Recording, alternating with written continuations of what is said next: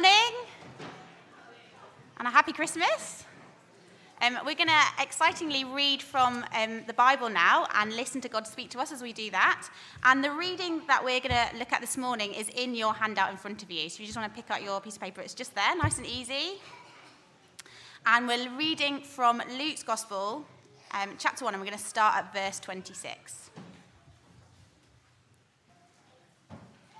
In the sixth month, God sent the angel Gabriel to Nazareth, a town in Galilee, to a virgin pledged to be married to a man named Joseph, a descendant of David. The virgin's name was Mary, and the angel went to her and said, Greetings, you who are highly favored. The Lord is with you. Mary was greatly troubled at his words and wondered what kind of greeting this might be. But the angel said to her, Do not be afraid, Mary. You found favor with God. You will be with child and give birth to a son, and you are to give him the name Jesus. He will be great and will be called the Son of the Most High.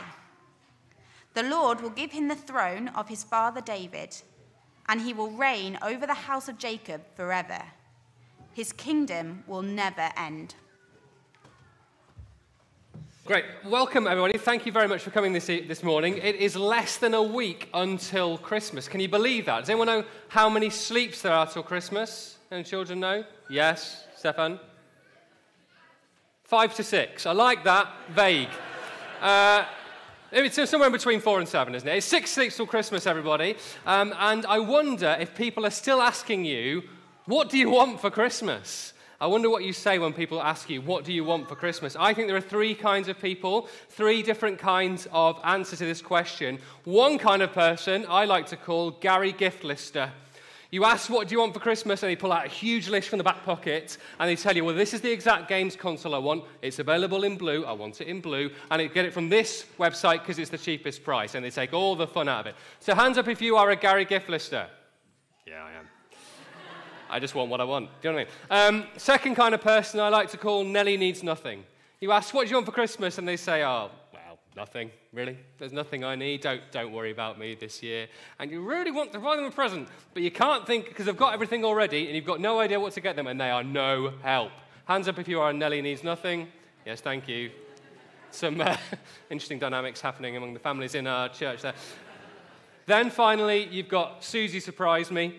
Susie surprised me, won't give you any hints, and she won't even want to see so much as a single piece of wrapping paper before the day. She just wants a surprise, but she also wants exactly the thing she wants, otherwise she'll get cross. Hands up if you are Susie surprised me. Excellent. The Hart family are going to have fun this year, I tell you. Great. Um, you, you may have learned something about your life partner in that last two minutes. I'm glad if you have. Well, if you are a Susie Surprise Me, you are in luck this morning because in the passage this morning we have two massive Christmas surprises. I wonder if you would help me by looking at that passage in the sheet and spotting these surprises with me. And here is the first surprise for us this morning that grace comes to an ordinary lady. Let's read that story together again. Let's start from the beginning. It says, In the sixth month, God sent the angel Gabriel to Nazareth, a town in Galilee, to a virgin pledged to be married to a man named Joseph, a descendant of David. The virgin's name was Mary. The angel went to her and said, Greetings, you who are highly favored, the Lord is with you. So, this story starts like lots and lots of stories you might have read before. Something extraordinary happens to a very ordinary person. So a boy lives with his aunt and uncle on Privet Drive, and everything in his life seems fairly normal until one day a massive giant arrives and tells him, What does he tell him? You're a wizard, Harry. Exactly right. Or in a hole in the ground lives a hobbit until one day Gandalf and his 12 dwarfs turn up and he's sent to the misty mountains in search of dragons and gold. Or a bulletin board falls on ordinary Stanley Lambchop and he becomes Flat Stanley. Or little Alice is falling asleep in the grass when a white rabbit runs past with a pocket watch in his waistcoat pocket, worrying about being late. We all know these stories where something extraordinary happens to a very ordinary person, and that person suddenly becomes a hero. And we love these stories. I think one of the reasons we love these stories is because we think, well, maybe that'll happen to me one day. Maybe my life is pretty ordinary and boring, but maybe I'll turn out to be a wizard or a secret princess, and then I can be the hero. Well, here in our story this morning, an angel appears to Mary. Now, Mary is a very, very ordinary lady. She lives in a place called Nazareth, which is basically nowhere. It's a little town right in the north of Israel where nothing ever happens. Uh, we don't know anything about Mary except for the fact that she's not married yet, but she's engaged to a man called Joseph. Now, we're told that Joseph is a descendant of David, and we might think, oh, that's a bit posh. That's quite exciting because David was a king. But he was also a king a very, very, very, very, very long time ago. Actually, loads of people were descendants of David. He had loads of children and great children, grandchildren and great grandchildren and so on. Joseph isn't le- next in line to the throne or anything, he's just a carpenter. So he's not that important. So Mary is a very, very ordinary lady, but an angel suddenly appears to Mary, as Danny was helping us uh, understand earlier, one of God's big, scary messengers from heaven. We might think that what the angel says does make Mary special. The angel says, look at it again. He says, Greetings, you are highly favored. The Lord is with you. He says it again in, halfway through the second thing. He says, You have found favor with God. So hang on, doesn't that mean that Mary really is special? But that she is different from everybody else, that she's not an ordinary lady at all. Well, no, just because the angel calls Mary favored doesn't mean that she's anyone special. Let me show you why not. I would like to invite James McSweeney to the stage. James, let me come. Everyone give James a polite round of applause. Come on, James, come on, come on. Come, come. Can we have a stand in the middle here, James? Brilliant, brilliant, brilliant. Um, did you bring your phone with you? Yeah, your phone, your phone. We've rehearsed this. Fab. Right, now, um, James, come and stand here. Uh, James, um, what's your favourite sport, James? Football. It's weird that you brought a football to church, but that, that's excellent. So, James' favourite sport, football. James, what's your favourite team? Manchester United. Okay, no controversy there. And um, who's your favourite player in the United team? Cristiano Ronaldo. That's an amazing that you said that. What a coincidence. Now, um, I don't think Man United are playing today, or they're not till later. So, do you know what we've done? We've actually managed to get Cristiano Ronaldo here this morning. Ladies and gentlemen, give a please round of applause for Cristiano Ronaldo. There he is. Ah, oh, look at that. What a, what a beautiful moment. Thank, that's amazing. Can you believe that? The Building for Growth Fund's gone down a bit since we had to hire Cristiano, but I think it was worth it, wasn't it? Now, we just, Merry Christmas, James, by the way. Now, uh, we just witnessed something pretty extraordinary there, didn't we? Now, let's imagine that there's um, some newspaper journalists here this morning, and they get hold of what just happened. Uh, what do you think the newspapers might say? What would you think if they said this? James McSweeney, Wonder Boy. Ronaldo says he's the greatest, he's better than Messi. What would we think if that was the newspaper headline the next morning? We'd think, that's a bit odd. J- James is a good lad, he's all right. Uh, but if Ronaldo was really to come and meet James, by which, of course, I mean he just did, that was really him, we wouldn't be thinking, wow, James McSweeney is really special. We'd be thinking, wow, Cristiano Ronaldo is a really nice guy. And it's the same here when the, we can get off, when the angel says that Mary is favored and the Lord is with her, we're not supposed to think, wow, that must mean that Mary is really special. We're supposed to think, wow, isn't God kind? Isn't he gracious? That's what favor means. It means that God has shown Mary grace. Grace is getting what you don't deserve. And all the way through the Bible, God shows grace to people who don't deserve it, to people who are sinners, who think wrong things, and say wrong things, and do wrong things. People who sin against others and sin against God, people who have not treated God like a friend, but have ignored him and treated him like an enemy. But even though we people have treated God like an enemy, God treats them like friends. That is grace. And that includes Mary. Whatever is going to happen to her, it's not because she's special and she deserves it, it's because she doesn't deserve it, but God is very, very gracious. Grace comes to an ordinary lady. And you can see that in Mary's reaction. She says there, Mary was greatly troubled at his words and wondered what kind of greeting this might be. Mary doesn't think, yes, yes, this seems all about right. I can see why I'm favored by God. I am a pretty big deal. No, she is troubled. She's baffled. She has no idea what's going on because she wasn't expecting this at all and she doesn't think she deserves it. So here's the first big Christmas surprise grace comes to an ordinary lady. So, now, we know, what, we know what happens now, don't we? If something extraordinary happens to an ordinary person, that means they're going to be the hero. So, is Mary going to be the hero of this story? Will she be like Harry Potter, the captain of the Quidditch team, the hero of the story, the one who goes on the epic quest and kills the dragon? Or no? Because here is the second big Christmas surprise this morning it's that greatness comes through a weak baby. Greatness comes through a weak baby. Let's uh, read again for what it says. Look, about halfway through the second paragraph, see what the uh, angel says to Mary. Uh, he says to her, You will be with child and give birth to a son, and you're to give him the name Jesus. He will be great and will be called the Son of the Most High. The Lord God will give him the throne of his father David, and he will reign over the house of Jacob forever. His kingdom will never end. Very good. Um, when I was at Bible college a few years ago, I had a couple of friends who were married to each other. They'd been married for a very, very, very long time, and they'd never been able to have a baby. That, that happens sometimes, really, uh, sadly. So we were thrilled when one day the husband came in and told us they were finally going to have a baby. And we said, Wow, that's brilliant. Congratulations. When? And he said, In two weeks. His wife was eight and a half months pregnant, and she hadn't noticed, which is impressive um, my, fr- well, my friend said to me, Well, we, we just thought we were eating a bit too much.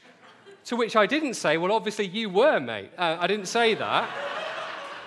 Um, but from that moment, all their plans had to change. They had to quickly get clothes and nappies and a cot and make space in their house. It was all a bit frantic. It's very exciting. Well, Mary has an even bigger surprise than that because she's not even married. She's going to be a mummy, and there isn't even a daddy. Maybe she was still planning her wedding day, but all of a sudden she's got a plan for being a mum. This is a massive change of plan for Mary, and she's going to have to be really brave to get through the next year or so. But here's the surprise even though Mary is brave and humble and obedient, she is not the hero of this story. In fact, if you read on in Luke's gospel, which I really recommend you do, you'll find that after a couple of chapters, she disappears completely. Mary is not the hero, but her baby is. Look at it again. Uh, we can sing it if you like, but we'll just read it. He will be great. He will be called the Son of the Most High. The Lord God will give him the throne of his father David. He will reign over the house of Jacob forever. His kingdom will never end.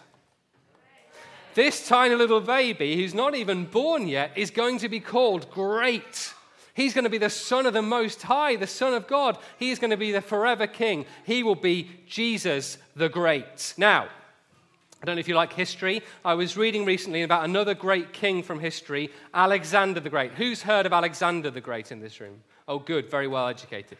Well, if you thought if you thought getting Cristiano Ronaldo to our all-age carols was pretty impressive, you won't believe who we've managed to get. Ladies and gentlemen, boys and girls, please welcome Alexander the Great. There he is.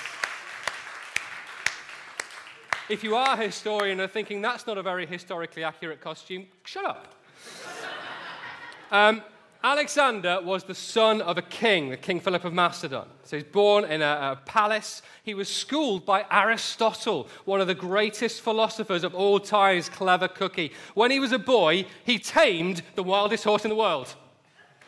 That was quick. I thought it was going to be more dramatic than that. Okay. Um, and it made it obey him. When he was 22, he and a few of his mates decided to go and invade Persia like you do. Uh, and over the next 10 years, he conquered the whole world. He became the king of Macedonia, the general of Greece, the pharaoh of Egypt, the king of Persia, and the lord of all Asia. He never, ever lost a battle. And all his people under his reign became rich and prosperous and safe and secure. What a leader! He is truly great, wasn't he? A leader who never loses, a leader who defeats every enemy and every threat and gives people peace and safety. Thank you, Alexander. That, that's great. Thank you very much. I thought there'd be more riding, didn't you? I thought there'd be more riding. Um, but surely that's what we want, isn't it? We want a great, strong, mighty king. It feels like a, a, bit like our memory verse someone with a throne who can reign forever. That's what we want peace and safety and prosperity. And now, after Alexander the Great, here comes Jesus the Great. He sounds like he's going to be even greater than Alexander. But when we read on in the story, we don't see Jesus do anything like that at all. He is born to this ordinary lady in the little town of Bethlehem. He grows up in Nazareth, which we've already established is basically nowhere. He doesn't get any formal education at all. He probably just learned carpentry from Joseph. He doesn't fight any battles. He doesn't seem that interested in horses or crowns or swords. As an adult, he never even leaves his home country. He spends most of his time in little towns and villages teaching people by lakes and up mountains in the middle of the countryside. Now, yes, Jesus does some amazing miracles. He heals the sick, he calms the storm, he raises the dead. But then, just as he's getting going, he dies at the age of 33. In fact, he's executed as a criminal on a Roman cross. Jesus' life begins in weakness and ends in weakness. But here's the big Christmas surprise greatness comes through a weak baby. Because when Jesus died, it was actually his strongest moment, his greatest moment. And we can see that by what Mary is told to call the baby. Now, you may know that names mean things. I wonder if any children here know what their name means and can tell me. Let's have a look. I know my children know. Um, right, who's got their hand up there? Joseph's got his hand up. Do you know what your name means, Joseph? What does it mean? Doesn't know what it means. Oh, it means. It means the Lord has added. There you go. We all know that one. Matthew, what does your name mean? Gift from God, quite right too. Uh, go on, Hannah, I'll give you yours. Yeah, okay, very good. Gracious. Hannah means gracious, excellent. My middle name, Philip, means lover of horses, which I don't, I couldn't care less about horses. So it doesn't always work. But Mary is told, verse in, uh, at the end of the thing, that you have to call the baby Jesus. Normally, parents get to choose that themselves, not Mary. You have to call him Jesus. And that's because Jesus means God saves. That's what Jesus' name means God saves. And you see, our leaders might be able to save us from some things, mightn't they? Perhaps they can save us from disease or from poverty or from foreign enemies. Some really great leaders, like Alexander, can save their people from loads of things. They can give them really good, safe, prosperous lives. But there's one thing that Alexander couldn't save his people from, and that no leader can save their people from. He couldn't save his people from sin. Alexander was a sinner, sometimes a very obvious sinner, who treated God like an enemy. And his people were sinners too. They treated God like their enemy. And no amount of taming horses and winning battles and conquering lands could change any of that. And it's the same for Mary, and it's the same for you and me. You see, Mary was a sinner just like you and me. She thought wrong things, she said wrong things, she did wrong things just like you and me. We've treated God like an enemy, and that means we deserve God's punishment. But when Jesus died, when he died in weakness, on the Roman cross, he took the punishment we deserve because of our sin. He died instead of his people. That's how, even though we have treated God like an enemy, he can treat us like his friends. Because Jesus took the punishment we deserve and saved us from our sins. Jesus died in our place. No other leader could do that. That is true greatness. Alexander the Great might have been the strongest man in the world, but he couldn't defeat sin. But Jesus the Great did. He defeated sin, and to prove that he'd done it, he was raised to life to be the forever king. Greatness comes through a weak baby. So, as we finish, let me go back to our three types of Christmas present getters. And I want to tell each of you, whichever one of you you are, that this true story we've read today, this gift of Jesus, is the best Christmas present any of you could ever receive. If you are a Susie, surprise me. I hope you've seen today that this is the best surprise Christmas present ever. No one would have expected that grace could come to an ordinary lady. No one could have expected that greatness would come through a weak baby. That's a brilliant surprise. What if you are a Gary gift lister? Well, you might not think this is exactly what you want. You might not have had this on your gift list. You might still not be convinced it's exactly what you want, and maybe you'll need to think about it some more. Well, if that's you, then Danny will tell us how to do that in a minute. But what if you're a Nelly need nothing? Well, I hope that this story shows you that there is something we all need this Christmas. In fact, there's two things. We all need greatness. We need a great ruler, a great king. We need someone not just to make our lives easier and to give us safety and prosperity now. We need someone who is strong enough to defeat sin. We need a great king who will rule forever. We need Jesus the Great. And we need to see that Jesus' greatness comes through weakness. But secondly, we also, also need grace. We are ordinary people like Mary. In fact, we're all sinners like Mary. We think wrong things and say wrong things and do wrong things. We don't deserve to have God's favor. We only deserve God's punishment because we've treated God like an enemy. But because Jesus has taken that punishment for us, we can have what we need this Christmas. We can have grace. We can have the knowledge that God treats us like his friends. We can hear the angels speak to us and say, You are highly favored. The Lord is with you. I'm going to say a prayer now to thank God for his greatness and his grace, and to ask God to forgive us and help us live for King Jesus the Great. If you want to join in with that prayer, please do echo these words in your heart and say Amen with me at the end. Let's pray. Father God, thank you that you have been gracious to us. Thank you that you have given us what we don't deserve by sending your Son as a weak baby to grow up and die on a cross. Thank you that he took the punishment for our sins and rose again to be our king. I'm sorry for treating you like an enemy. Thank you that you want to treat me like a friend. Please forgive me for my sin, and please help me live for King Jesus the Great. In his name we pray. Amen.